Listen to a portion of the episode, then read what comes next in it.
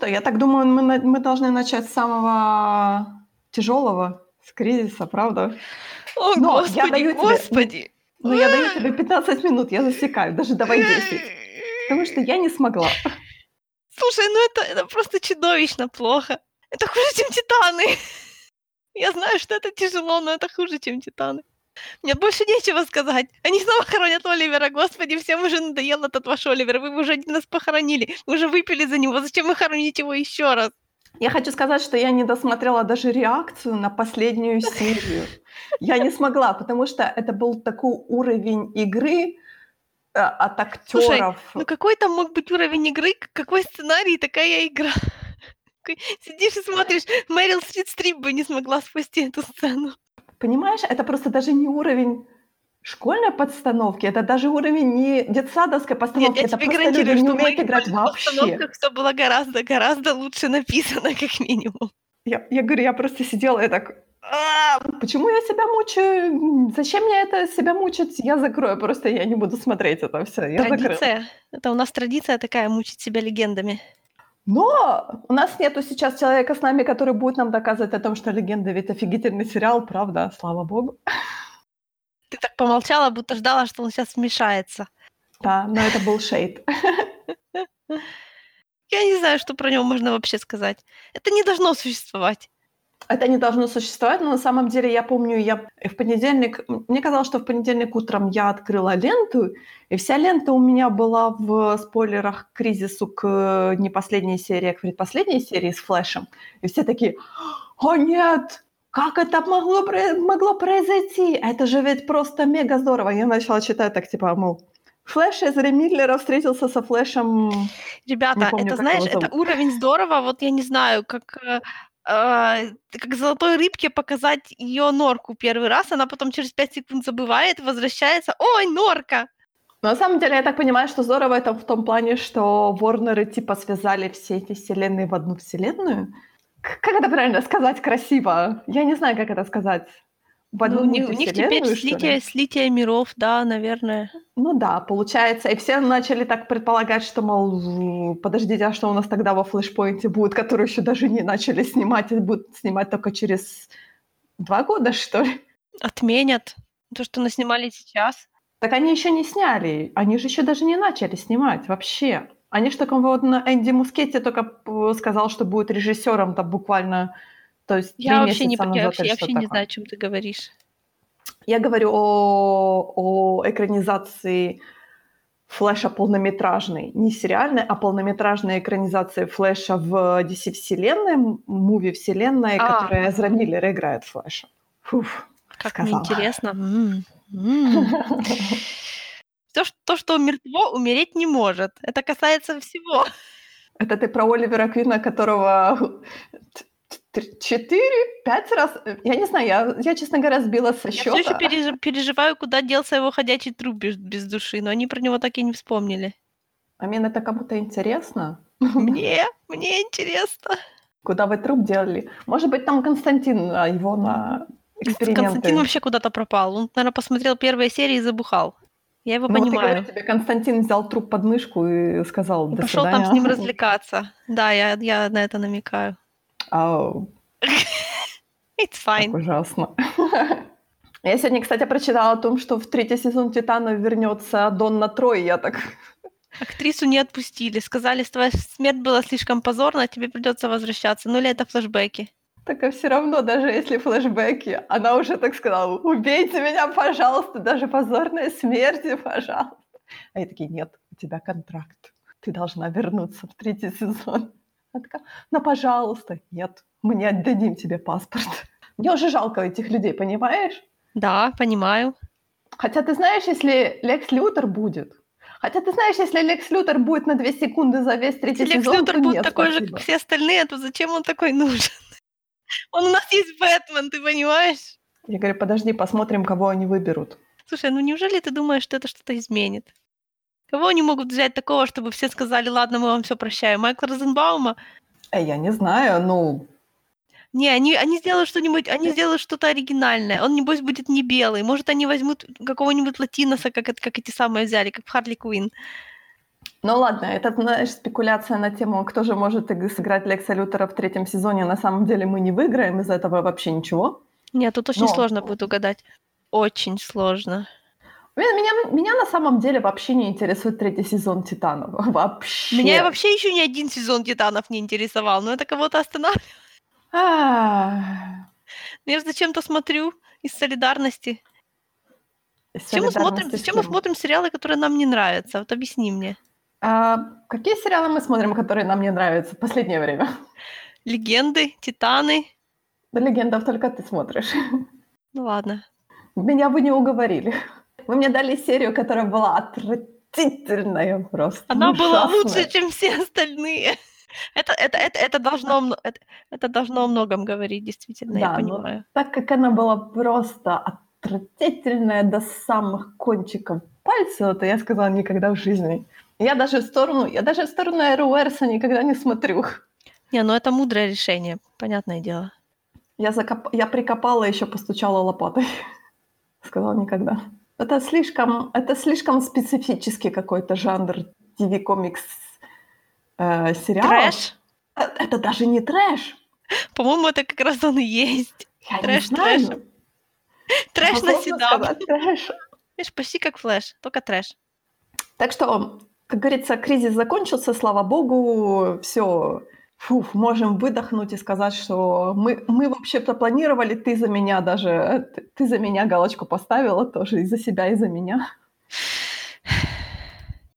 Ну а что ты еще посмотрела? «Клановойны». Да, «Клановойны». Ну а я прочитала комикс про Трауна, как я тебе уже говорила. Я не знаю, давай «Клановойны», потому что у нас там было аж... Сколько у нас там арок было? Ожидайте на линии. У нас было 2 арки и 2 отдельные серии. Не, ну они были достаточно сильно связаны. Ну, 9-я, 10-я и 6-я и 7-я. Между ними еще 2. Да, 1 двухсерийная арка и, получается, 3 отдельные серии, которые вроде как связаны, а вроде как и не очень связаны. Ну, типа того, наверное, да. Ну, вообще, Cloak of Darkness и Lair of Grievous я бы назвала это аркой, хотя нет, все-таки нет, там даже касты разные. Короче, 5-я серия была посвящена нашей команде «Домино». Я никого из них почти не знаю, так что мне никого не было жалко. В итоге почти все... Нет, никто не умер, по-моему, кроме Хэви. Нет, на самом деле там кто-то умер еще в самом начале. Ну. Умер Хэви и умер тот, которого назвал их тренер, который хотел его этим обидеть. Его как-то звали, типа как-то Апклик или как-то так. Окей, я тебе верю. В общем, остались только Fives и Эко. Файвза зовут Fives, потому что у него номер из 4 пятерок состоит, и Эхо зовут Эхо, потому что он очень нерешительный и за всеми все повторял, было дело. Вот их тебе придется запомнить. Но их только 2, поэтому... Я говорю, это для меня слишком тяжелая задача, поэтому я пока их видела всего-то в 2 сериях. Наверное, их, мне кажется, их видела в большей серии, но я не запомнила. Не-не-не, они же как раз, у них же была арка. Вот в прошлой арке их тренировали, помнишь? А вот это вот их первое задание. Их отправили на этот вот аутпост как раз рядом с планетой, ну, с Камином. С Камина, да. И они были недовольны, что они здесь. Вот. Да, ну, кстати, мы увидели новых дроидов. Они мне чем-то, ты знаешь, были похожи на K2, но они как-то K2 все-таки более протокольный дроид, а эти были какие-то ambush and assassin дроид, что-то такие странные. Это ты сейчас о которых? Это я таких о черных дроидах. Которые... Может быть, модификация обычного дроида, но... Которые как кланкерс, только покруче, и говорят басом Роджер. Ну да, я говорю, но они мне более они были похожи на K2 SO, дроида с Rogue One. Да. Они более такие, ну, может, из-за того, что они чёрные. Явно дроиды с плохими намерениями. Ну, типа, да, потому что обычные дроиды, они такие жёлтые, они такие смешные, они с этими выпирающими головами и прочее. Дроидыки — это уже более такой... Дроидыки не разговаривают. Они уже более серьёзный тип. Но ещё у нас есть... Как они называются? Не супердроиды, а вот эти такие квадратные дроиды. Которые самое тяжёлое вооружение, которое сейчас есть. Да, по-моему, супердроиды они называются, нет? Ну, я не помню, как они называются. Ну, у них нет личностей, поэтому я их плохо запоминаю. Ну, они хотя бы, по-моему, тоже разговаривают. Мне казалось, что-то такое. Не, они все, по-моему, все могут разговаривать. Ну, не знаю, дроидики какие-то, они слишком молчаливы. Но я говорю, они самые серьезные, они, по-моему, у них самое крутое вооружение, разве нет? Ну, возможно. По крайней мере, то, что... Я помню, что даже из первого фильма, что они были самыми классными, потому что у них были щиты. Их было очень сложно пробить даже джедая. Ну да. Слушай, про них, их щиты еще столько будет, столько будет. Да и что-то я убежала в другую сторону. Значит, у нас получается... У нас, кстати, мне понравилось, что тема вот у нас 5 серии, которая называется «Новички руки», угу. Опыт лучший учитель. Мне кажется, это такая фраза, которую мог сказать магистр Йода. Всем. По-моему, все вот эти фразы из начала, это нечто, что мог бы сказать магистр Йода. Магистр Йода, да, мне кажется, тоже, знаешь, они так типа... Словарь магистра Йода. Любимое изречение магистра Йода. Видишь, как они серьезно подошли к этому делу. Вот прям вот, знаешь, вот эти вот все цитаты, это все вот прям сиди и думай. Не побоялись показаться позорными этими своими духовными изречениями. Меня вызывает другой совершенно вопрос. Что Вентер сделала Накамино как шпион? И это никуда не вылилось. Я не знаю, может быть, оно выльется в будущем, потому что у нас тут... Ну, вроде как мы по сюжету уже идём, разве нет? Да, мы идём по сюжету. Вентресс вообще-то очень... Приметная. Да, я хотела сказать замечательная, но нет, это не то слово. Не, ну, знаешь, фигура. Замечательная, я бы тебя поняла, как легко заметить её. Да, она очень приметная, и шпион Накамино, и я так... Не, ну, её кто-то заметил? Нет, значит, всё нормально. Ну, странно, но я говорю, но это никуда не вылилось, просто была такая фраза, типа... Наш шпион Накамино, я так, Энтрис? Ну, там вроде Шакти еще должна ошиваться Накамино до сих пор, если, конечно, не улетела на Корускан. Ну, вообще, скорее всего, да. Так что, ну, я говорю, как-то такая... То есть, знаешь, была реплика в воздух сказанная, я так за нее ухватилась, подумала, да, окей, хорошо. Но наши новички, получается, получили свой урок, получили свой опыт и ушли в тяжелое плавание под... Не знаю, не помню, под чем руководством? Под руководством Рекса? Да, их Рекс забрал в свою 501-ю. Вот это вот 501-я, это ты тоже... Она теперь это все время... Оби-Вановский или Энакинский? Да, это Оби-Ван... А, нет, Рекса, это Оби-Вановская, да. У Рекса Коди. Да, значит, это Оби-Вановский скот, получается, будет весь. Да. Энакиновский. Хотя, слушай, если так посмотреть, надо проверить, что означает это 501-я сквад, потому что оно может означать что-то другое. Да, когда ты открываешь 501-й, ты сразу натыкаешься на нечто другое. Что? 501-й регион также известен как 501-й батальон или кулак Дарта Вейдера был элитным штормтруперским легионом. Да, 501-я стала известна под лидерством джедая-генерала Энакина. Да, 501-я is here to stay, как говорится. Это, знаешь, я слышала или читала, ну, скажем так, читала слухи о том, что вот эти деструперы, черные штормтруперы, это, типа, бывшие клоны, которые были кибернетически модифицированы. Но я, так знаешь, с долей соли восприняла данные слухи. Как бы, да, но... Где официальное подтверждение? Что у нас следующее? Следующее у нас, получается, идет арка. А, то есть у тебя там ничего нету такого, чтобы тебя прям, я не знаю... Yeah. А, ну да, еще на поклонах. Я там еще, по-моему, на этой стадии еще тоже не ощущала. Я с клонами пока у меня слишком такие странные отношения, потому что они клоны, они все одинаковые, я за них не болею вообще. Почему, кстати, они с таким акцентом разговаривают, скажи мне, пожалуйста? Не знаю, друг друга слушают. Кстати, какой-то акцент вообще не могу понять. Я бы сказала, что шотландский, но нет. По идее, должен быть новозеландский. Все-таки у нас как оригинал Тэмура Моррисон, который новозеландский маори. Я не думаю, что у этого есть что-то настоящее. Ну, прям совсем настоящий. Но у них очень тяжелый акцент, и я каждый раз, так знаешь, задумываюсь, зачем у них такой акцент? Потому что я совершенно не помню, честно говоря, в «Клоновойнах». Может быть, я «Клоновойны», не «Клоновойны», а «Атаку клонов» я, по-моему... Да, мы знаем, я смотрела её в оригинале. Мы знаем, что тебе не нравится «Атака клонов». Я не помню ничего про этот фильм. Правда, ты знаешь, я про «Мисс Ситха» тоже ничего не помню. Я задумалась, аж я так... Что случилось?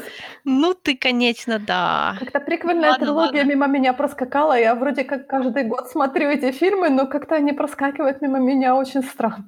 Нет, я знаю в целом, что происходит вместе с Ситхом.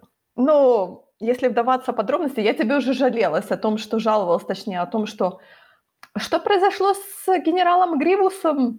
Ну, в третьем эпизоде ты должна была бы это, да. Я помню, что он бился с Оби-Ваном, и на этом моя память покрывается туманом. Всё с тобой понятно. Да, он действительно дрался с Оби-Ваном. Всё, на этом всё. У меня генерал Гривус всё ещё живой. Генерал Гривус вечно живой. Нет, наверное. Не тот персонаж, который я его хотела, чтобы... В нашей памяти. Да, так вот, значит, арка у нас идёт о том, как Энакин потерял R2-D2. Угу. Потом долго спорил с Оби-Ваном о том, что ему нужно найти R2-D2, потому что он не стёрл ему память. Да, но на самом деле не поэтому, как мы понимаем. Ну да. Ну и Оби-Ван, который ему читал лекции о том, что «Энакин, ты же джедай». Ты не должен привязываться к материальным вещам. Ты понимаешь, в чём? С одной стороны, да, Энакин, мы знаем, что R2 такой клёвый, он типа почти живой, ну или там достаточно живой, будем так говорить, да, и то есть мы понимаем, что он наш друг и всё такое, но когда Энакин пошёл его возвращать, он сказал им не, я не знаю, вы захватили моего друга, он сказал, у вас есть кое-что, что принадлежит мне. Это как бы, понимаешь, это же как бы прямой референс к его будущему падению, потому что когда он заподозрил, что у Оби-Вана и Падмы есть роман, то он к этому тоже отнёсся очень не по-джедайски, потому что на самом деле, ну, понимаешь, по-джедайски было бы, знаешь, ну, как бы принять и отпустить, а что делать, если там как бы люди, которых ты любишь, будут счастливее друг с другом, а не с тобой, то тебе как бы нормально было бы им, ну, освободить дорогу и всё такое. А он к этому ко всему относится, как будто вот это его собственность, и он уже это сейчас делает. Мы знаем, что он не относится к R2 как к собственности, да, то есть что он думает, что он настоящий и живой, и он его как бы одушевляет, ещё, возможно, даже сильнее, чем R2 на самом деле жив, но это спорный вопрос, да. Но тем не менее, он уже относится к нему как к собственности.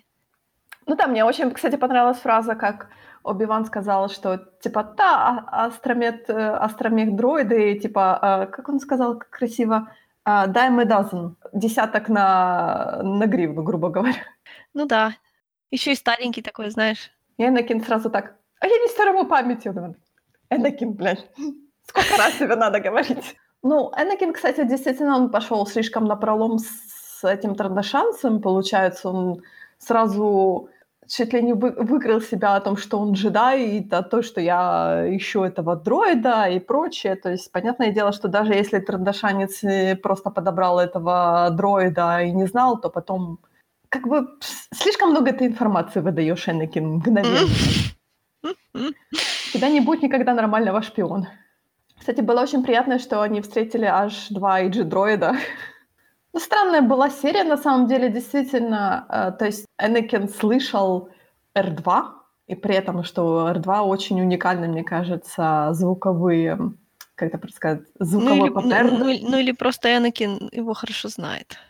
Да, он как бы слышал, но всё равно не надавил на того же Трандашанца, и ничего нет, он просто такой, ну да, ничего тут нету, пойдём, Асока. То есть ты прилетел, выдал кучу информации, тебе показалось, что ты услышал, но при этом ты так помахал ручкой и сказал, ну ладно, до свидания. Научишь Энакина, он ещё тоже думает, что он, ну, то есть он сам думает, что он неадекватно относится к этой ситуации, понимаешь? Он же как бы верит Оби-Вану, что ну, не надо так за дроидом сильно убиваться. Но всё равно, как бы, если ты уже начинаешь R2 называть своим другом, то веди уже до самого конца. Ты опасный совет этому человеку даёшь сейчас. Я тебе хочу сказать, что у меня такая проблема, знаешь, с вселенной «Звёздных войн». Я никогда не понимала джедаев, и, естественно, я никогда не понимала ситхов.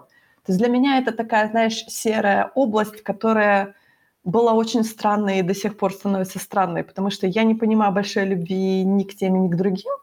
Я, например, никогда, смотря «Звёздные войны», я никогда не хотела бы стать, вот, знаешь, чем-то типа джедаев или ситхов. То есть меня это никогда не прельщало. Потому что достаточно много ограничений идёт, эмоциональных ограничений на то, чтобы ты хорошо соседствовал с силой. И мне это не нравится. Это же дело не в эмоциональных ограничениях. Они же очень эмоциональны на самом деле. Просто суть в том, чтобы это не позволять им управлять собой. Это ты должен быть как бы... управлять своими эмоциями.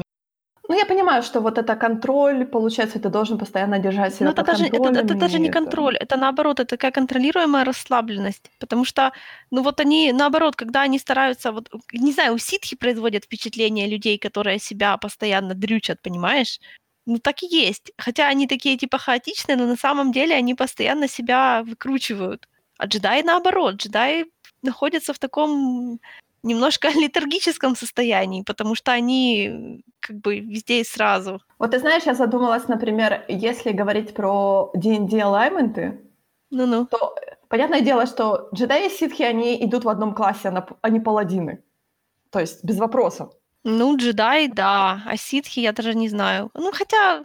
По сути, они же и те, и другие паладины, потому что один и тот же класс, просто они находятся, например, джедаи — это у нас lawful good, а ситхи у нас, как это, evil good, evil lawful. Они должны быть neutral good, не lawful good. Но... Я думаю. Правда? А получается ли у них? Ну, тут, да. Ну, тут в этом-то вся и... То есть они-то с ситхами должны быть по сути, на обратных алайментах находиться. Но класс, мне кажется, паладины, тут ничего не поделаешь. Ты как паладин должен знать. Я думаю, ситхи бы не согласились с тобой. Они не хотели бы стоять на той же платформе, что и джедаи. Они же не такие, ты понимаешь. Я говорю, может быть, ворлок, но мне кажется, что всё-таки это паладинство у них. Я говорю, если ко мне придёт живой ситх и скажет, что я не хочу быть паладином, я скажу, окей, только расскажи мне, кем ты хочешь стать. Ну, пока ко мне живой ситх не пришёл, так что... Если к тебе придёт живой ситх, ты недолго будешь ходить вообще. Ну, посмотрим. Я испытываю судьбу, но посмотрим. Ну-ну. Да, но возвращаемся к клоновойнам, а то опять мы... Значит, что у нас было? У нас была... Да, там была интересная схема о том, что посадить на астероид эти танки... Угу. Которые расстреляют флот Гривуса, и тот потерпит поражение. Мне нравится, ты знаешь, тактика Гривуса. Происходит фигня плохая, нужно улетать. Улетать нужно только мне. Все остальные сидите на месте крячкой. А я вообще пошёл. Заметить, Гривус плохо относится к дроидам, как ни странно. Можно было бы подумать, что он это... Может, им сочувствовать, потому что он же типа с ними в каком-то смысле. Но нет. Я не вижу, почему он должен им сочувствовать, потому что он видит своё превосходство над дроидами, и зачастую он видит своё превосходство над джедаями-то, по сути. То есть это очень, я бы сказала, очень тонкий лёд, он ходит по тонкому льду в этом плане. То есть он слишком такой... высокого мнения о себе, я бы сказала. Ну да, ну он же ж... Я не знаю, с Гривусом такой странный дискурс, не побоюсь этого слова, потому что его же достаточно большое количество людей, которые считают, что он... Ну, короче, что в этом сериале его сильно обидели, потому что в сериале от Артаковского он прям такой супер офигенно крутой и всё такое, а тут он, ну, даже близко не такой крутой. Тут он достаточно такой несчастный, я бы даже сказала. С чем сравнивать, я бы так сказала? Потому что, по сути, по крайней мере, в данный момент этот персонаж для меня совершенно абсолютно не раскрыт. В последней серии, в 10 серии у нас есть хоть какая-то там крошка информации о генерале Гривусе, но сам персонаж мне не интересен просто сам по себе. У меня интересен только один вопрос. Он ситх или нет? Нет, конечно. Он вообще, у него тут вообще нету... Ну, он не джедай, у него нету, хотел сказать, суперсил, ну, I guess. Но я так понимаю, что он просто был изначально мега каким-то крутым воином, может быть, охотником, и потом он начал себя модифицировать всякими этими кибернетическими... Так хотел есть. Становиться лучше. В итоге он превратился вот в это ходячее нечто. Ну да, типа того. Что от него... То есть он уже больше дроид, чем то, что он изначально был. Ну, ты же видела, в него есть части не дроидские. Ну, я так понимаю, что оно больше там голова что-то там сконцентрировано. Не знаю, по поводу тела и прочее. То есть там не показано было. Но... Ну, у него как минимум мозг. Ну, в смысле, кусок черепа. Он же разговаривает, у него наверняка есть нижняя челюсть, которую он двигает. И у него есть лёгкие, которые даже тоже немножко видно, и которыми он постоянно кашляет. Кстати, он такой, знаешь, типа а-ля Дарт Вейдер. У того проблемы с респираторной системой, и у этого проблемы с респираторной системой. Да, я так понимаю, что это популярная проблема в таких состояниях. Your condition. У вас хроническое заболевание. Вы становитесь киборгом. Значит, R2 у нас пропадает, и у нас... к нашей основной группе добавляется дроид R3. Да, хотя... Если мы дали нового дроида, почему мы не дали, R6? Мы уже знаем по Киту Фиста, что у него R6. А Сока что, взяла его, потому что он золотой, только за это? Может, его подарил кто-то? Да, я догадываюсь. Я грешу на Палпатина, как всегда. Кто же еще? Да, потому что на кого еще можно грешить? Я жду в будущих сериях, что Палпатин позвонит Энакину и скажет: «Ой, Энакин, я слышал, что тот дроид, которого я подарил, оказался предателем. Но ты же не подумаешь на меня, правда, Энакин?» Сомневаюсь. Я вообще сомневаюсь, что кто-то знает о том, что он пришел от Палпатина. Понимаешь, Палпатин бы тебя так не спалил, наверное. Знаешь, в этом сериале они разбрасывают очень много таких жирных намеков на Палпатина. Мы их видим. Все остальные нет. Ну вот как с этим продажным офицером республиканской охраны. Всегда можно всё объяснить тем, что Палпатин кому-то заплатил. Я всегда считала о том, что джедаи, они вроде как должны чувствовать что-то, потому что то, как Асока распылялась, я подумала, что она чувствует что-то, потому что они сразу сказали, они в начале серии сказали о том, что... Это мы сейчас перепрыгиваем на серию. Они в начале серии сказали о том, что у нас есть предатель. И потом, когда Асока начала распыляться, я подумала: о, она его вычислила, потому что я его сразу вычислила на самом деле. Это было не очень сложно. То есть кто еще может быть, кроме как начальника сенатской охраны или что-то там такое. И когда Асока начала распыляться, и он там тоже ей отвечал довольно-таки двусмысленно, я подумала: о, Асока, молодец, ты его вычислила. Но Асока его не вычислила. Во-первых, Асока чертова соплячка на этой стадии еще. Ты вообще заметь, что она как её Люминара поймала, когда её чуть лифтом не убила. Такой был хороший момент, чтобы мы тут, знаешь, не думали, что Асока слишком хороша. Ну, Асока, да, она Асока такой, знаешь, подросток, она брахвалится очень слишком. Особенно с Вентрес тоже. Вот у меня подруга, она начала с Ребелов, там же тоже есть Асока. И там же Асока, она уже взрослая. Вот она тут открывает и такая: ой, какая маленькая Асока, какая вредная, невероятно. Я говорю, я очень разочаровалась. Ничего, у тебя еще будут шансы за шансами.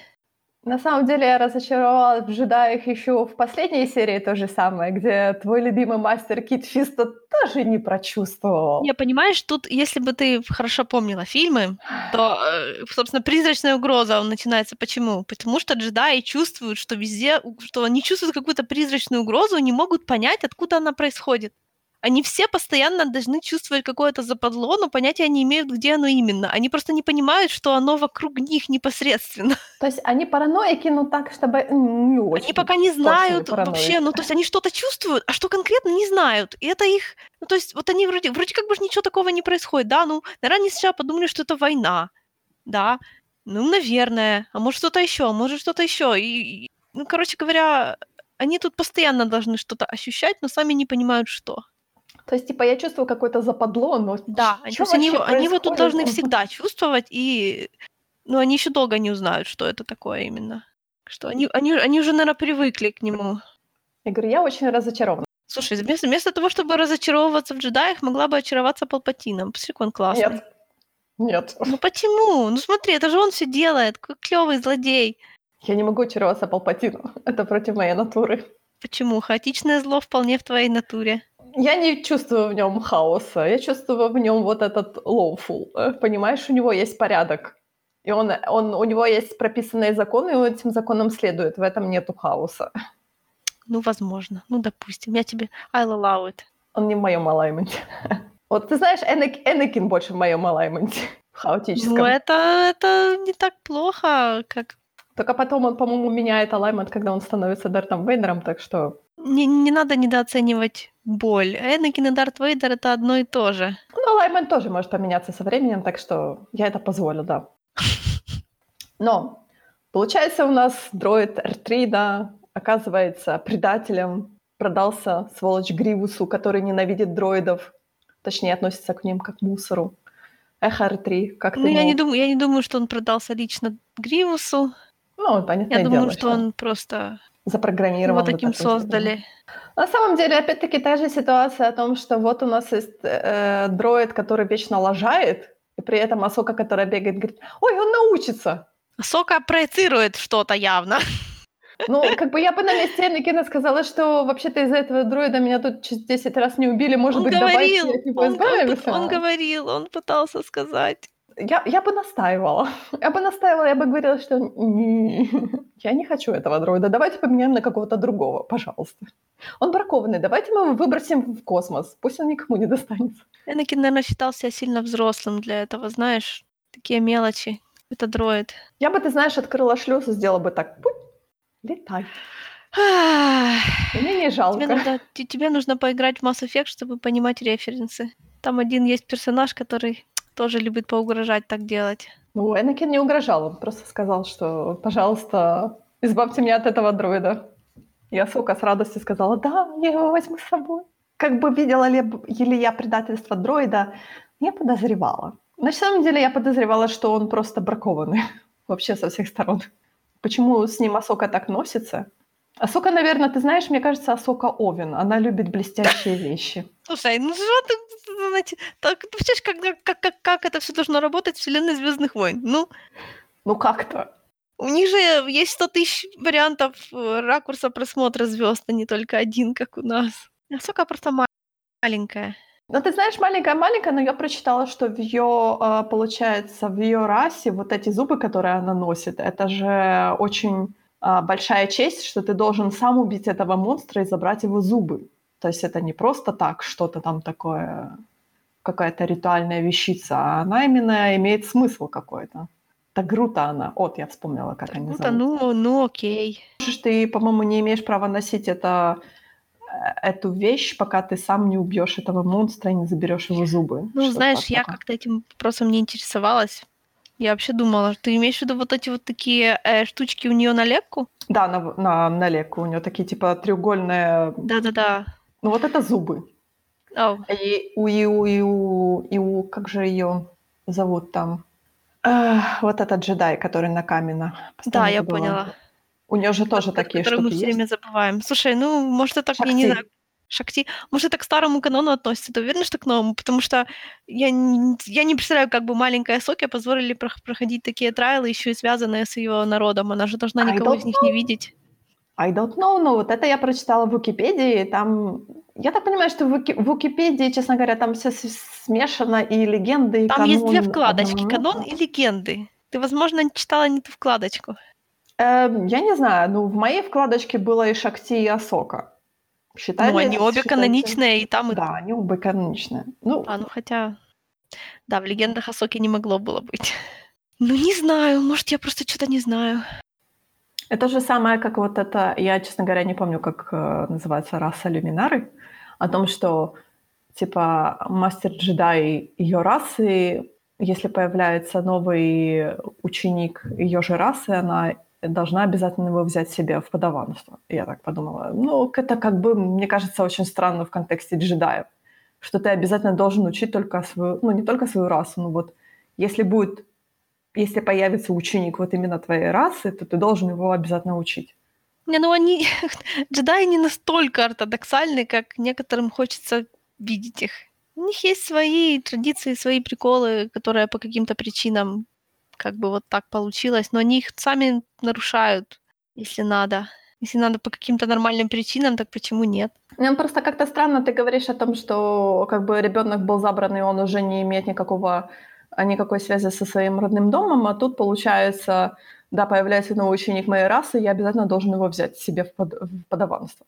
Ну, если мы хотим это обосновать, почему у Асоки есть эти зубки, может, им можно сохранять такие какие-то штуки, связанные, не знаю, не с конкретными людьми, а с культурой. Если они всё ещё... Ну, смотри, если Шакти носит... не Шакти, а Люминара носит эту одежду, может, это тоже у них традиционное?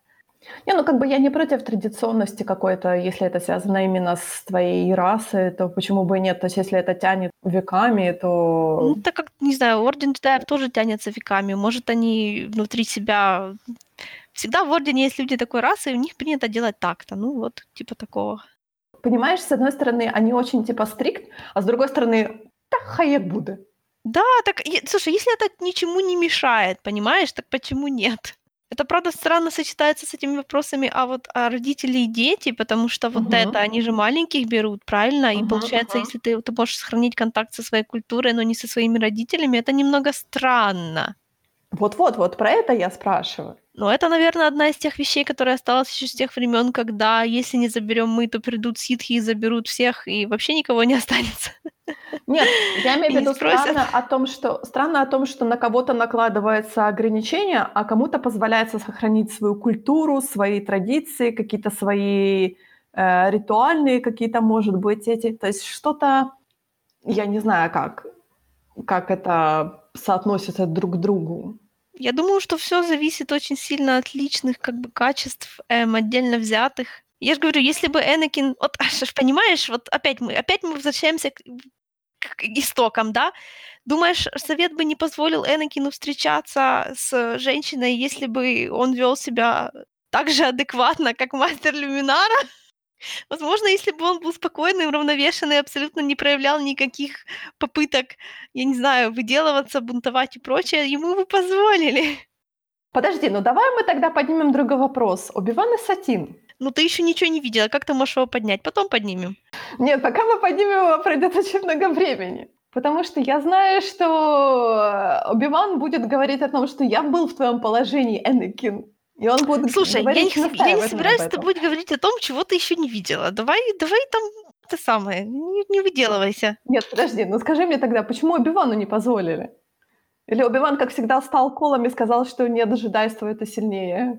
Ну, потому что ни он, ни Сатин ничего не сделали для этого. Они друг на друга долго смотрели, говорили, да, сэр, да, мэм, и всё. Вот чёртовые подростки. Это же, по-моему, было еще во времена подаванства Оби-Вана, разве нет? Ну, по-моему, когда они еще с Кой-Гоном там... Во-первых, подаван может просто перестать быть подаваном, понимаешь? Он мог себе спокойненько пойти жениться, и ему никто ничего не сказал. Если бы он хотел быть одновременно джедаем и быть в отношениях, возможно, ему бы и это позволили, если бы... Но они же чувствуют, если у человека какая-то, знаешь, разорванность, если вот у него какая-то такая... нестабильность, понимаешь? Может, ему бы и это позволили.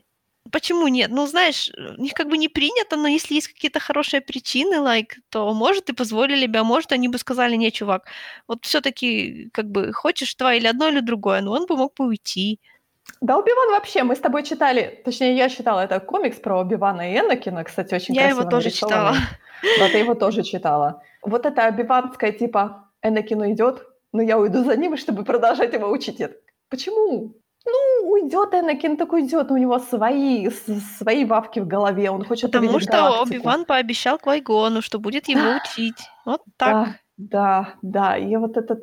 К тому же всегда с Энакином всегда связано, что из-за того, что он такой весь из себя избранный, то, что он знает, это как бы, это не 10-й вопрос. Если он такой сильный, то такую силу не нужно оставлять совсем без присмотра, правда? То есть кому-то надо, даже если он не захочет быть джедаем. Нет, я намекаю на то, что у Оби-Вана, у него вот это, знаешь, вот это вот чувство долга. Да. Оно очень большое, просто гигантское, оно на него давит со всех сторон. Типа, я бы обещал, я должен до конца дойти. Даже если этот ребёнок не хочет учиться, я его буду учить. Но он не хочет, а я всё равно, его буду учить. Но он не хочет. А я сказал, я буду учить его до самого-самого конца. До того момента, как он будет гореть в лаве Мустафор, я буду его учить. Это было не смешно? Не, почему? Это было нормально. Мы все смеялись над этим уже много раз. Ладно, перейдём к эпизоду, в котором у нас нет джедаев. Ха-ха. Эпизод, над которым Джордж Лукас смеялся над нами так громко. Потрясающая история про несбывшуюся историю Дарта Джар Джара. Самое прекрасное в ней было то, что сначала, когда все это прочитали, сказали, да нет, что за фигня. А потом, когда все посмотрели еще раз на существующий контент с Джар Джаром, все сказали, ах ты ж сукин сын, Джордж. Потому что он смеялся над нами столько лет. И даже если это, даже если у него, допустим, не получилось сделать то, как он хотел это во втором и третьем эпизоде, то следы этого остались, и это прекрасно. Честно говоря, ситх Джар-Джар — это очень странно. Знаешь, это же тот... Странный концепт. Это же тот же прикол, что и Йода, который в шестом эпизоде был такой сначала смешной дедуля. Потом хоба и оказался. И что оказался? Поднял этот X-Wing Люка и умер. Он не умер не потому, что поднял. Я думаю. Я надеюсь. Смотря на маленького ребёнка, я понимаю, что, может быть, сила у них таки работает. Типа, превысил лимит, до свидания. Ну, ребёнок-то вообще ничего не контролирует, знаешь ли. Ну, мы не знаем, кстати. 50 лет, мне кажется, довольно-таки приличный срок. Может, он прикидывается. Да, есть такая... Так, слушай, нет, не отходи. Я отхожу от темы, да. Так вот, тут у нас Падма, честно говоря, была Джеймсом Бондом. Ну, это у Падмы стандартное состояние, знаешь ли. Я аж удивилась, честно говоря. Падма всегда такая, знаешь... Сенатор, она такая, ох-ох-ох-ох, дипломатия. Она такая, ставьте всех. Да, потом, как только Падма оказывается в углу, оказывается, что Падма умеет стрелять. Прочие вещи, ну, знаешь, тяжело быть дипломатом в этой вселенной, да и в любой другой. Я-то думала, что у неё же, получается, на Набу они выбирают королеву, по-моему, в произвольном порядке, разве нет? Что-то такое было. Если я не ошибаюсь, то она выиграла выборы. А, то есть она всё-таки политическая какая-то? Конечно, да. Типа как президентство? С одной стороны, она и унаследовала, и за неё проголосовали. Потому что я так поняла с этой серии, что она всё-таки из какой-то именно сенатской дипломатической семьи, потому что она так, честно говоря, с этим радианцем очень общалась. Не, ну так это ж одно другому не противоречит. Она с детства росла в этой обстановке, да, и когда пришло время ей становиться, вот ей сколько было, 14 лет, да? Да. Когда пришло время становиться королевой, она, наверное, могла ею и не стать, но так как она уже была выучена и компетентна, то она ею стала. Мне почему-то казалось, что королева Набу — это именно такая... Именно рандомно, когда как бы выбранная позиция. Можно рандомно выбирать королеву, ну ты чё? Мне кажется, что это всё-таки, знаешь, такая позиция более как капитан корабля. То есть, по сути, да, ты на виду, но сам ты по себе не сильно много решаешь. Королева Амидала — избранный правитель Набу. Вот, а всё-таки она как президент, получается, идёт. Ну да, типа того. Ты знаешь, тогда как-то странно выбирать 12-летнюю девочку... 14-летнюю. Извините, да, 14-летнюю девочку правителем всей планеты. Ну тут написано, что на Набу часто выбирали молодых женщин, так как они верили, что она достаточно как бы обладает достаточно такой сильной, чистой, незамутнённой мудростью, которую взрослые... Ну, то есть за идеализм, по сути, выбирали, и за молодость тоже. Причём Падма её даже перевыбирали. То есть, ты знаешь, это мне, по сути, что-то напоминает, вот как Будду выбирают. Типа они находят маленького ребёнка, и они говорят, что это олицетворение вот Будды, и он будет мудро править. Слушай, ну за Будду не голосуют. Ну да, но они выбирают, ну как бы они всё равно выбирают, разве нет? Но всё равно такое странное, знаешь, выбрать 14-летнюю девочку для того, чтобы она правила... Хоть какая бы она мудрая была, но всё-таки 14 лет. Ну, знаешь, 14 лет. Ну, я только для этого как бы... Я не говорю, что всех. Падма была... Я так понимаю, что она была достаточно продиджи сама по себе. А до неё вон был король. Я говорю, на её годы припало вообще-то достаточно тяжёлое время. На её годы правления. Но она была очень компетентна, поэтому... Ну, я говорю, мы это видим, что она вообще тут... Джеймс Бонда включает, если что. Джедаи? Какие джедаи? Я сама разберусь. Её же фамилия не Амидала на самом деле. Да ты что? Да, она же Падма Набари. Что это мне должно сказать? Но то, что это Амидала, это не... То есть она не унаследовала престол. Её на него выбрали.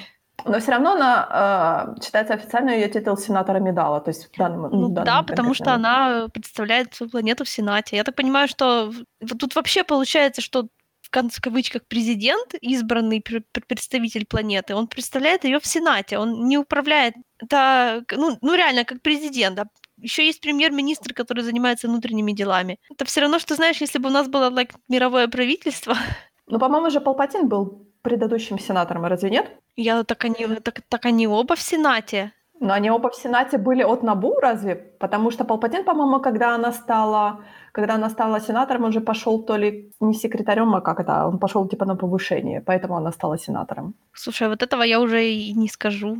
Ну вон смотри, там ещё Джар-Джар есть, он тоже с Набу. Ну Джар-Джар — это же типа представитель другого народа, а там же они очень долго, у них, по-моему, ничего не было, и только Амидала типа гарантировала им то, что они будут представляться как вторая половина типа Набу. Ну то окей, есть, типа, да, о том, допустим, что они коренной народ, и они тоже должны представляться в Сенате. То есть почему они, конечно, Джар-Джара выбрали, это очень спорный вопрос. Потому что у него связи. Прогнившая республика. Чёртова прогнившая республика. Коррупция на каждом шагу. Ну что, и у нас, кстати, великий сенатор Амидала захватила вайсроя, забыла, как его зовут, я даже не записала. Ганрея. Да, Ганрея. Мстя произошла наконец. Она его захватила. Наконец-то, гад, ты попался к нам. Ты ответишь за все свои преступления перед народом Набу. Я еще так в конце сидела и думала, а вот эти все солдаты приехали, может, вы еще им пожрать принесли? То, собственно, в этом была вся проблема. Да, даже если они привезли пожрать, то они, наверное, с ними могли прибыть, собственно, торговцы. Если на них пираты больше не нападают, знаешь, если такой большой флот пришел, так с ним, наверное, пришло и подкрепление такое. По крайней мере, солдаты могли приехать со своими рационами. Ну и расчистили путь для обычных продавцов. Кстати, я говорю, мы об этом вспоминали еще в прошлом подкасте, о том, что на самом деле никто добровольно не может прекратить свои связи с торговой федерацией, потому что они зависят от торговой федерации. Тут мы это увидели на самом деле. Республика очень-очень бюрократическая. Сенат не принимает решения просто так и очень быстро. И даже если твоя планета, твой народ будет умирать от голода, тебе придется поддаваться на какие-то уступки и идти против себя. В любом случае, тут решается судьба твоего народа. И тут уже не про политику мы говорим, а именно говорим про социальную составляющую. Либо у нас будет все умирать на улицах, либо все-таки нам придется прогнуться перед торговой федерацией, перед сепаратистами, но, по крайней мере, тогда мы будем кушать нормально. Ложь тут заключается в том, что сепаратисты предоставляют себя как равноправный выбор. Но это по факту неправда, потому что они не ведут себя, как республика себя ведет. Да, республика медленная, бюрократия ужасна, пока они там проголосуют, тут можно помереть с голоду. Однако республика не будет приходить, делать такие заявления, мы теперь ваши, вы теперь принадлежите нам, и мы будем решать, выполним ли мы свои обязательства перед вами или нет. Но, во всяком случае, не в таком грубом формате. Мне кажется, это же то же самое, что потянет за собой империя. То есть вот эти отношения сепаратистов, точнее, отношения торговой федерации к этим всем планетам. Так же самое будет вести себя империя. Она будет приезжать и говорить, что у вас нет выбора. Либо вы подчиняетесь нам, либо вы тут голодаете, и мы вас уничтожаем просто, и всё. И на этом точка. Нам нужны ваши ресурсы, ваше мнение нас не интересует. Да. Я говорю, это была хорошая серия именно с точки зрения нашего предыдущего обсуждения о том, почему и почему это происходит. Они же ещё стараются, чтобы выбора не было. Специально блокируют планеты, чтобы их переманить. У меня, как всегда, возникает такой вопрос. А может быть, кто-то в Сенате тянет за тонкие ниточки? Да, кто бы это мог быть? Ой, кто бы это мог быть? Великая коррупция в Сенате Республики. О, боже мой, что же делает наш канцлер? Почему он никого не наказывает? Ах, да, о чём это я? Знаешь, у Палпатина ещё такой образ интересный в этом Сенате. Он такой всем друг, такой старый, такой такой опытный, которому всегда можно прийти с советом, он тебя всегда по голове погладит, вот он такой вот как можно такого выгнать? Да. И он тут же тоже звонит Падме, получается. Ой, Падме, что ж ты без эскорта? А может быть, давай клонов с тобой это? И Падме такая, нет, это просто да, брызги. Он такой прям такой, всех любит и за всеми печётся. А потом, наверное, позвонил Вайсрою и говорит, слушай, она лечит тебя, давай быстренько делай что-то. Yep. Кстати, мы не поговорили про слона в посудной лавке, а про джедайскую рубашку у Падме. Да, я ещё так смотрю, они на этом корабле того это. Точно. Мы, конечно, не знаем, чья это роба. Нет, правда? Не знаем, чья это. Более того, у нас, если будет больше одного варианта, то я буду волноваться. Теперь это роба Джар-Джара Бинкса. По-моему, он её утопил. Мы все сделали... Я говорю, мне понравилась реакция Триппи. Он так, ой, боже мой, чья это? Не знаю вообще. Триппи этот шкаф интересовал только, где спрятаться. Роба, пусть висит роба. А чья? Пес его знает, джедайская. Почему джедайская роба у Падме? Не знаю, может, ей нравятся джедайские робы. Хорошая шерсть. Чё ты ко мне пристал с такими вопросами? Это мне напоминает на съёмках, по-моему, 3-го эпизода у Оби-Вана было несколько этих роб, потому что они не выдерживали стирки, они были шерстяные, они стягивались. Приходилось новые давать. Так, следующая у нас серия, получается, я записала её как эскорт-миссия, но она у нас была очень, очень познавательно короткая. Я уже говорила о том, что главным недостатком было то, что я думала, что все раскроют это предательство, но как-то никто его не раскрыл. Что, у тебя были слишком предательские волосы для тебя? Да, он слишком был принц Чарминг, я сразу его начала подозревать.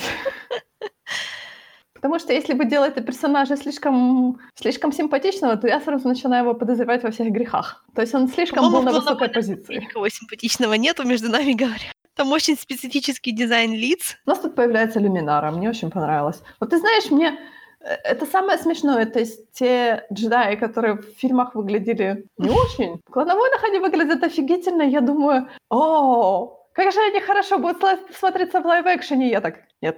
Ну, знаешь, это всегда так, главным героям уделяется время, а второстепенным нет.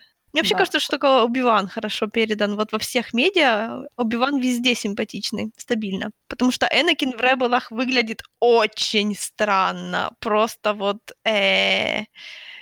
Его дизайн и тут, да, как бы такой немножечко questionable. У него нос такой какой-то странный, квадратный со всех сторон. Я постоянно тоже смотрю, обращаю внимание, думаю, зачем? Зачем он такой квадратный нос сделал? Этот сериал не боялся делать людей недостаточно симпатичными. За что, в принципе, я его уважаю, потому что уже надоело всех одинаковые лица, такие, знаешь, кукольные, красивенькие. Ну, ты знаешь, вот и Шакти, и Люминара мне понравились дизайн. То есть Шакти была такая вся очень красиво сделанная, и Люминара тоже очень красиво сделана. Потому что на самом деле даже и Вентресс, я хочу сказать, что она красиво сделана. Я Вентресс тоже очень классная. Мне кажется, что женские персонажи Падме тоже очень красиво они сделали, но у нее, конечно, слишком пропорционально большие глаза. Ладно, прости. Но она еще как бы еще молода. Я все равно старше Энакина на 4 года.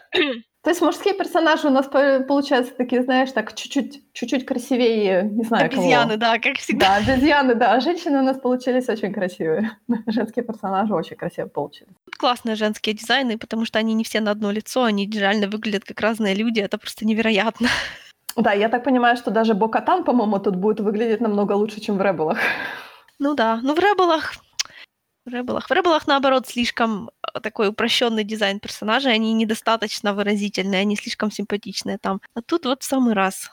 Я, честно говоря, жду, кого они еще за женщин-джедаев покажут. Мне хочется посмотреть, а потом пойти как погуглить, сравнить и понять, что да. Все те... По-моему, Твилик будет у нас, да, джедайка, которая подаван Йоды. По-моему, да, я ее видела в той серии с этим, с монстром. С монстром да, недели. Она тут есть.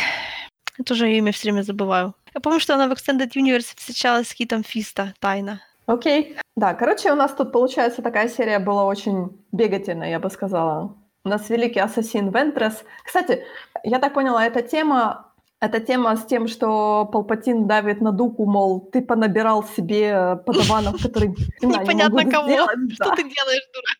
И Дуку потом типа, мол, вы все меня подвели, ну идите работайте, зарабатывайте себе... репутацию, Вентресс такая, да, я все сделаю. Вентресс молодец сделала, действительно, конечно, очень, я бы сказала, слоппи все было сделано, потому что все видели, что это Вентресс, значит, все будут знать, что это Дуку, Вентресс. Да, такой сомнительный шпионаж, короче. Как шпион она, как ассасин, может быть, еще более или менее, но как шпион она отвратительна.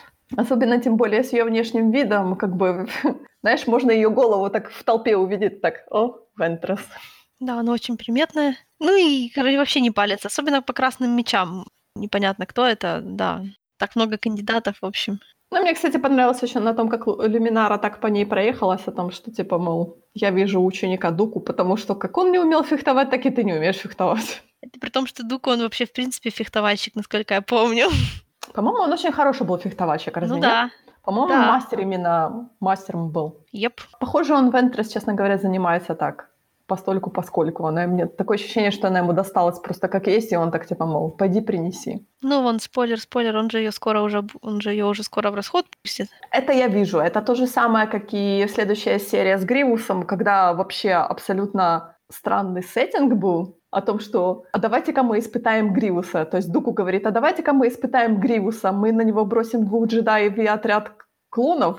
И вот, победит ли их Гривус или не победит ли их Гривус? И в итоге, когда в конце Гривус говорит о том, что мастер джеда убежал, и Дуку такой, типа, мол, ты меня подвёл, генерал Гривус, ай-яй-яй. Ну и что ж ты мне сделаешь, бородатый? Я бы, честно говоря, на месте Гривуса я бы, наверное, что-то начала бы планировать такое не очень приятное для Дуку. Потому что, я не знаю... Гривус тут показан, знаешь, типа как супер-пупер-воин, который пытается себя усовершенствовать все больше и больше и больше, и при этом он подчиняется, то есть склоняет свою голову перед Гривусом, и как-то я так... Перед Дуку. Ой, да, перед Дуку. И я как-то так на это очень странно смотрю. Я не помню, чтобы Гривус как-то чем-то запомнился мне особо, знаешь ли. Точнее, у него будет одна драка, которая была просто шикарная, но опять-таки не потому, что это с ним была драка, а потому что какая она была драка. Она была очень эмоциональная. Ну, я же говорю, он там был просто как препятствие. То есть, по сути, он так и не разовьет никакую линию с тем, что Дукку так с ним обошелся. Он недостаточно бэдесный, чтобы его любили любители того, знаешь, бэдесных персонажей, которые, главное, чтобы они сильно дрались, и на все остальное им плевать просто. И он недостаточно глубок, чтобы его любили такие люди, как я, которым абсолютно плевать, насколько персонаж силен, лишь бы у него характер был сильно написан. Ни нашим и ни вашим. Эта линия, когда говоришь, что она не разовьется никуда, то, получается, на данный момент он, по сути, тряпка. Да, он та еще тряпка. По-моему, если он проживет это оскорбление от Дукку, то это тряпка просто. Не, ну может, я просто уже не помню этого, и там еще что-то будет, но он не будет прям совсем это все. Я думаю, там будут какие-то махинации. Я на данный момент, честно говоря, хочу увидеть разлад в организации ситхов. Ну да, он будет. Ну, слава богу. А там что-то тут будет. Помнишь, тут у нас еще один скоро выползет обратно? Выползет обратно? Ну да. Ну, мол же. Я забыла про Вола. Вообще. Так что? Скоро? Хорошо. Я не помню, где. Но мне казалось, что не... Да, уже должно быть достаточно. Дукку вообще какое-то неконтролируемое размножение. Но Мол же не считается ситхом, ты сама мне говорила. Ну, это я его не могу вообще, мне его язык не поворачивает называть дартом, потому что он вообще не о том. Я думаю, что это будет и не в первом, и не во втором сезоне, потому что все самое клевое это М начинается дальше. Да, третий сезон Мол уже есть. Но мы третий сезон уже начали смотреть.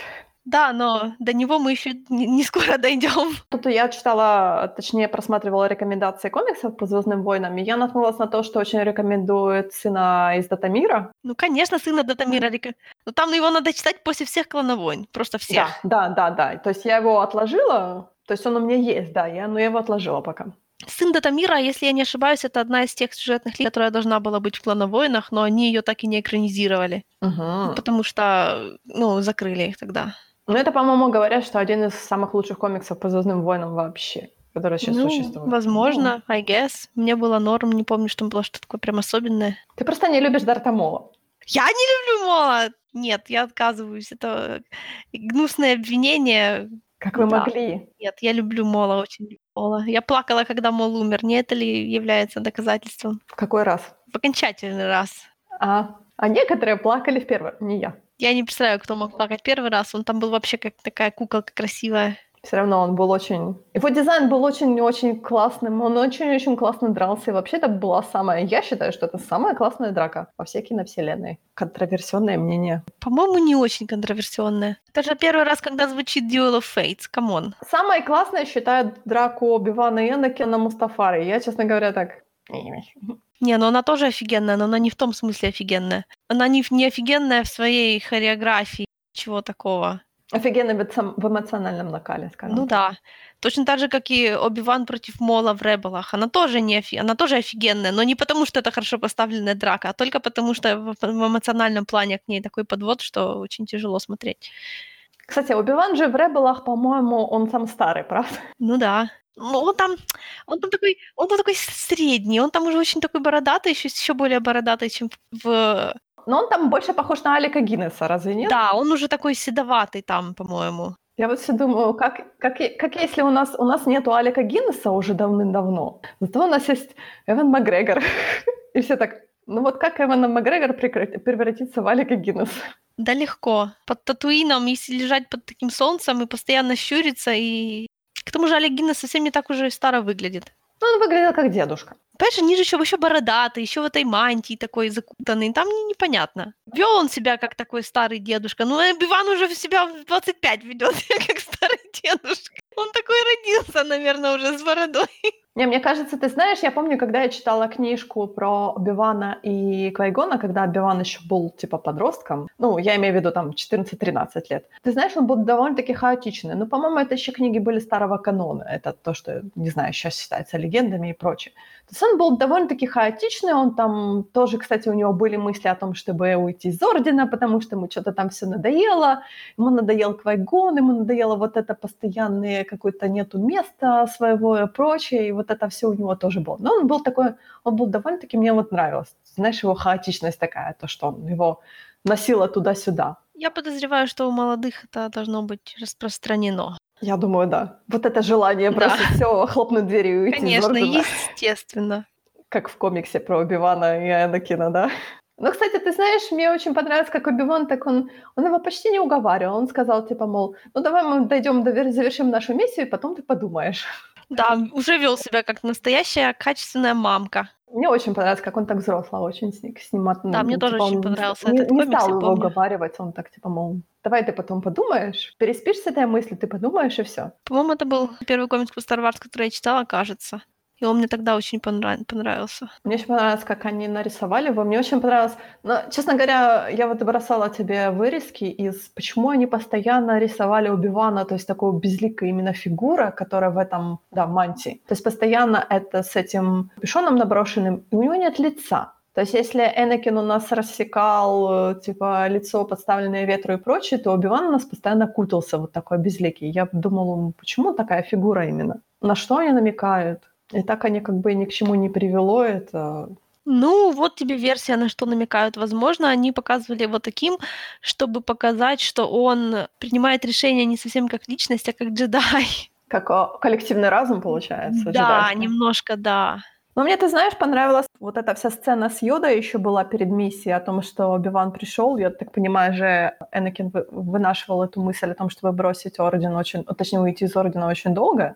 Но он в него и так и поступать-то хотел так себе. Ну да, и вот типа... Он, кстати, очень хорошо это сказал, что, мол, я был рабом, тут вы мне предложили вариант, и я сказал, конечно. Ну да, потому что у меня так. Другого варианта не было, да. А тут, получается, передо мной целая галактика, я тут сижу крячкой на карусканте, тут ничего не происходит, все скучно. Отпустите меня, пожалуйста, мастер Оби-Ван. И говорю, мне очень понравилось, что Оби-Ван пришел к Йоде, типа, их мастер Йода, help. А Йода такой... Ну, если он решил, то пусть уходит. Я так, вот. Так я же говорю, там джедайчик батареи не приковывают, даже Энакина. Тем более Энакина, который слишком старый. Они же против Энакина, они постоянно что-то там, типа, да, он слишком старый, там же они же так долго перетирали это, типа, мол, а давайте не будем брать его, он слишком старый. Оби-Вана, ты точно хочешь его учить? А может быть, мы дадим тебе другого подавана? Ну, заметим, они не зря сомневались. Значит, это какой-то self-fulfilling prophecy получилось. Ты знаешь, я начала читать легенды, я начала читать про те мандалорские войны, о том, что они постоянно вмешивались, точнее, джедаи постоянно вмешивались в какие-то военные конфликты. То есть я всегда предполагала о том, что если вы считаетесь нейтральной силой, которая должна принимать нейтральные решения и не вставать ни на одну сторону, то вы слишком печетесь о республике. Очень-очень много печетесь о республике. Это, собственно, весь месседж «Клана войн». Вот отношение джедаев и республики, и почему джедаев не стало. Ну вот да, вот у нас все клановойны об этом. Якобы вижу эту тематику еще с самого начала, о том, что джедайский орден должен умереть, и с него должно родиться что-то новое. Ну, так Кайла сказал, что оно все должно... Ну, хотя Люк же передумал, потому что это, знаешь, это тоже такая максималистская реакция. Это мне напоминает тех дурачков, которые говорят, что меня в школе обижали, давайте закроем все школы. Ну, и ты такой сидишь, ну и чё, дурак? Ты вообще представляешь, что ты несешь, кретин? Посуди сама, если учение джедаев, современное учение джедаев настолько не отвечают этой нейтральности... Ну да, потому что они спелись с республикой. Джедаи должны появляться, когда как бы... Ну тогда, получается, старое учение должно умереть, должно родиться что-то новое. Ну, что значит старое учение? Ты понимаешь, что это не Йода лично написал в свои золотые годы. Оно же еще более старое, чем республика. У них же, небось, в кодексе не написано, мы должны служить республике.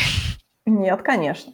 Ну вот. Ну почему-то вы служите республике вот уже... Ну, потому что очень долго это была «сторона добра» в кавычках. И они успели спеться, хотя это было неправильно, нельзя так было делать. Не потому что республика плохая, не потому что она делает плохие вещи, не потому что не нужно было становиться на её сторону в нужные моменты. Нет, это всё нормально. А просто постоянно себя с ней ассоциировать, вот это ненормально. Потому что нет такой политической силы, которая всегда будет оставаться «хорошей» в кавычках. Просто ее не существует. Но они должны были сохранять нейтралитет. Они этот нейтралитет потеряли. Очень-очень давным-давно. И это, ну, долго это не было как бы так сильно плохо. Они бы должны были, тебе понравится, они бы должны были бороться с рабством, об этом в «Клановых войнах» будет очень много. Но это было сказано, по-моему, еще в фильмах. Да, я понимаю, но тут об этом будет реально много. По-моему, Энакин об этом говорил, о том, что вы должны были, по-моему, когда вот это он вызволял Шми, и он приехал, и она уже была мертва, и, по-моему, это он в сердцах то ли говорил, я не помню, кому он говорил, то ли он перед Сенатом это в сердцах как-то так говорил, то ли Мейсу Винду, что-то такое, что, мол, мы должны были что-то сделать, мы должны были, типа, стать и защитить этих людей. Массинду такой, типа, мол, не наша проблема. Джедаи должны помогать слабым, когда восстанавливают справедливость и всё такое. Ну какая же справедливость в том, что они оставили Шми рабыней? Ну никакой справедливости в этом нету. Но они должны принести баланс, то есть они должны добавить там, где не хватает. Ну типа того, да. То есть чтобы была нейтральная была позиция у них. Они рыцари, они типа должны разбираться в ситуациях и находить компромиссы. Это не военная сила, которую ты бросаешь на тех, кто на тебя нападает. Да, но я тебе говорила о том, что я еще успела прочитать комикс про Трауну. И я так поняла, что это типа комикс-новелизация. Только я не поняла, это старая трилогия? Нет, конечно, это новая трилогия. Это новая трилогия. Если там был Элай Ванта, то там это новая трилогия. Да, там он был Элай Ванта. Значит, это получается уже... Мне казалось, что третья книжка еще не вышла. Или уже вышла? Третья уже вышла. Она у меня стоит на полке. Я ее еще не читала. А первые две я читала. Потому что как-то она слишком привязана, по крайней мере, последний выпуск комикса слишком связан, я бы так сказала, с Ребелами. Они книжка, там книжка тоже была. Новая трилогия Трауна, вот эта, она сильно... Но она тоже к Ребелам и Клан Войнам привязана. Но они, получается, привели книжную трилогию к Ребелам, по сути. Ну, отчасти. Потому что комикс, он просто, я так понимаю, он вгрызается в Ребелы.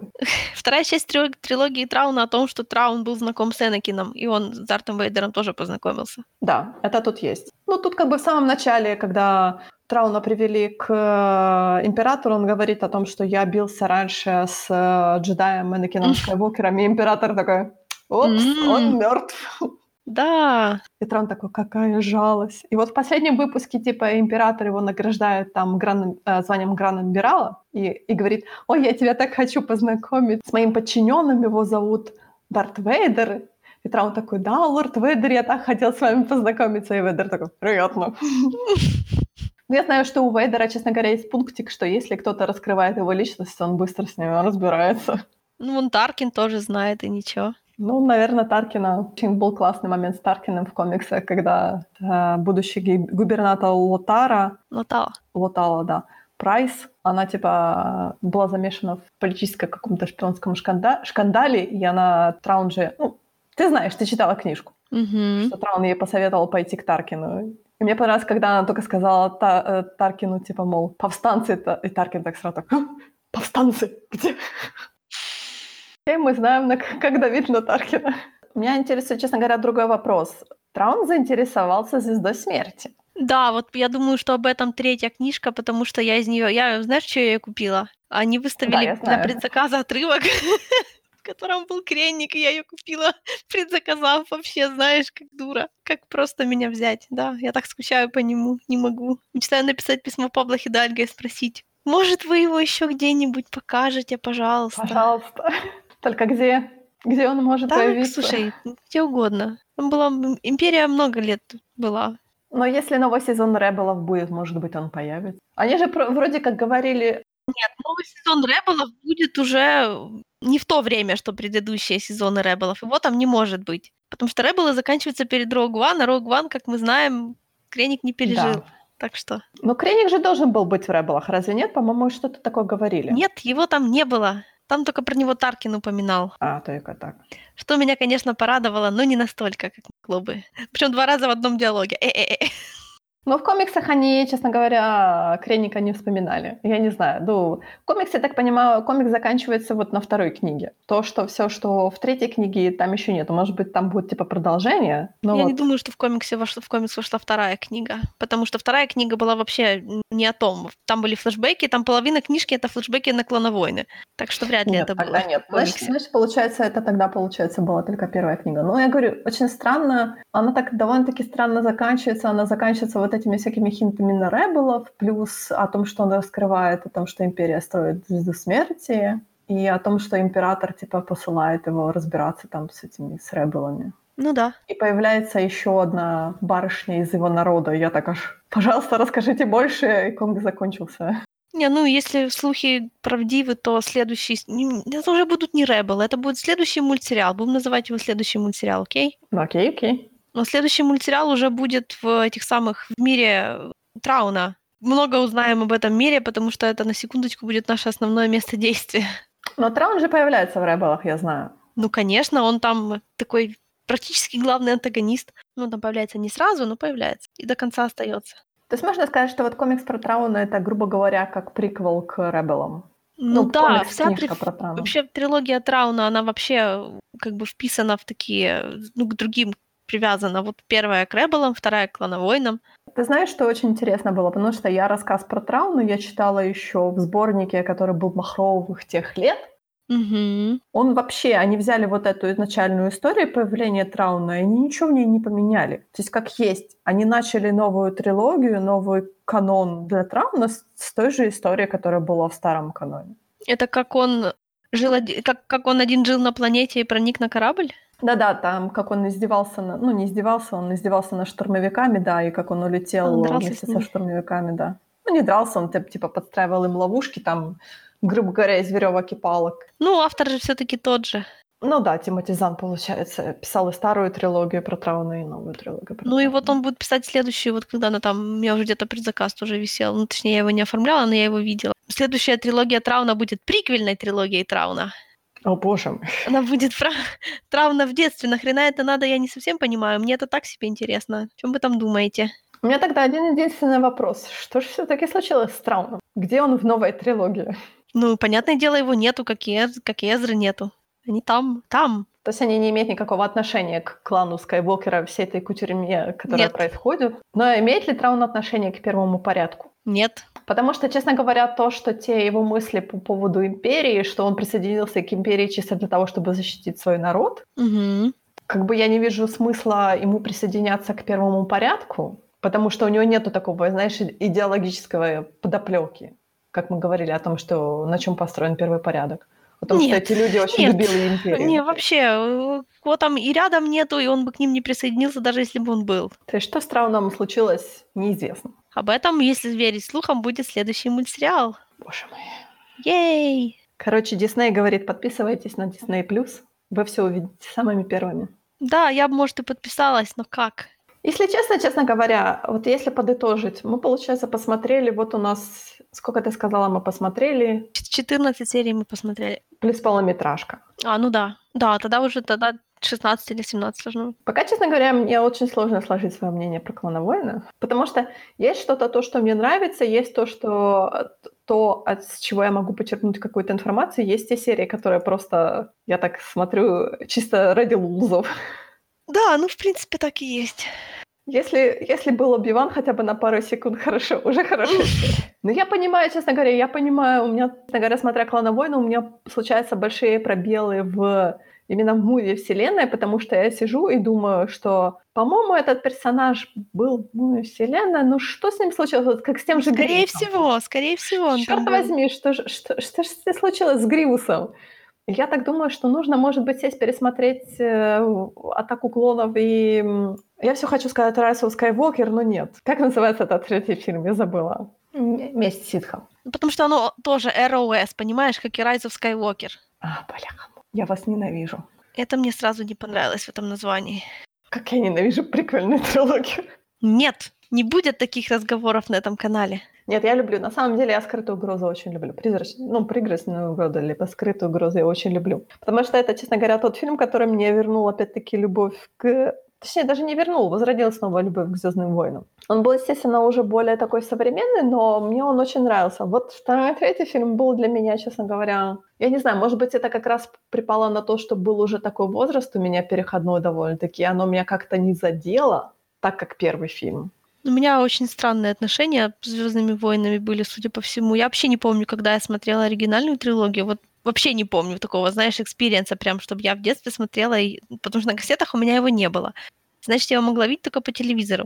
Если я смотрела только по телевизору, это, ну, значит, что я не пересматривала ее много раз, и я ее, получается, плохо знаю. То есть она у меня каким-то боком присутствовала в подсознании, но я не могу сказать, что я ею прям увлекалась «Звездными войнами». А когда начали выходить приквелы, то я их уже ждала почему-то. То есть в какой-то момент я поняла, что я, ладно, знаешь, здесь. Нет, я помню, что у меня очень приятная ассоциация с оригинальной трилогией, потому что для меня это такая именно сказка. То есть я все еще до сих пор ее воспринимаю именно как сказку. Она мне очень нравится о том, что вот есть... Она такая, знаешь, фэнтезийная сказка вот в стиле тех всех фильмов, сказок, которые были в то время. Вот. Ну, не в то время, наверное, все-таки во времена 80-х, 90-х, когда они все появлялись, там, «Легенда» и то же самое. То есть для меня это «Звездные войны» были. Уже, наверное, потом, когда ты пересматриваешь более в сознательном возрасте, ты понимаешь, что тут все-таки история как бы посложнее, чем то, что ты смотришь как ребенок. Приквельная трилогия «Призрачная угроза» была, знаешь, она была... Наверное, было вот это ожидание было о том, что «Звездные войны», вот у нас рассказывается история сначала, о том, как это получилось. Но она была, именно стилистически она очень отличалась, естественно, от оригинальной трилогии. То есть там все было такое яркое, блестящее, красивое. Вот видишь, как Лукас не боялся все менять. Прям вот радикально все. Все было не так, как все были. Ты знаешь, оно, наверное, это было отражение того, что это было время до войны. То есть оно было совершенно другим, оно было более веселым, более ярким, более радостным, потому что все-таки вот в оригинальной трилогии оно все более такое, оно более такое приглушенное, пастельное. То есть, знаешь, такие все цвета, оно все такое, знаешь, как выцвевшее. Ну, по крайней мере, у меня такая ассоциация ведет. Существование приквельной трилогии — это большое чудо, потому что, смотри, они настолько непопулярные, вот, ну, они нетропные. Ни один из этих фильмов не кончается хорошо. Мы наблюдаем за падением и разложением. И это сделано осознанно. Да. Ну, то есть это не какая-то, знаешь, вот вам такое подлянка. Вот вам вот эти абсолютно странные, дурацкие фильмы, которые ни на что больше не похожи, которые часть людей вообще смотреть не может, потому что это настолько абсурдно. Другая часть не может смотреть, потому что оно настолько плохо сыграно, потому что вот эти вот спецэффекты, эти зеленые экраны везде, все это выглядит...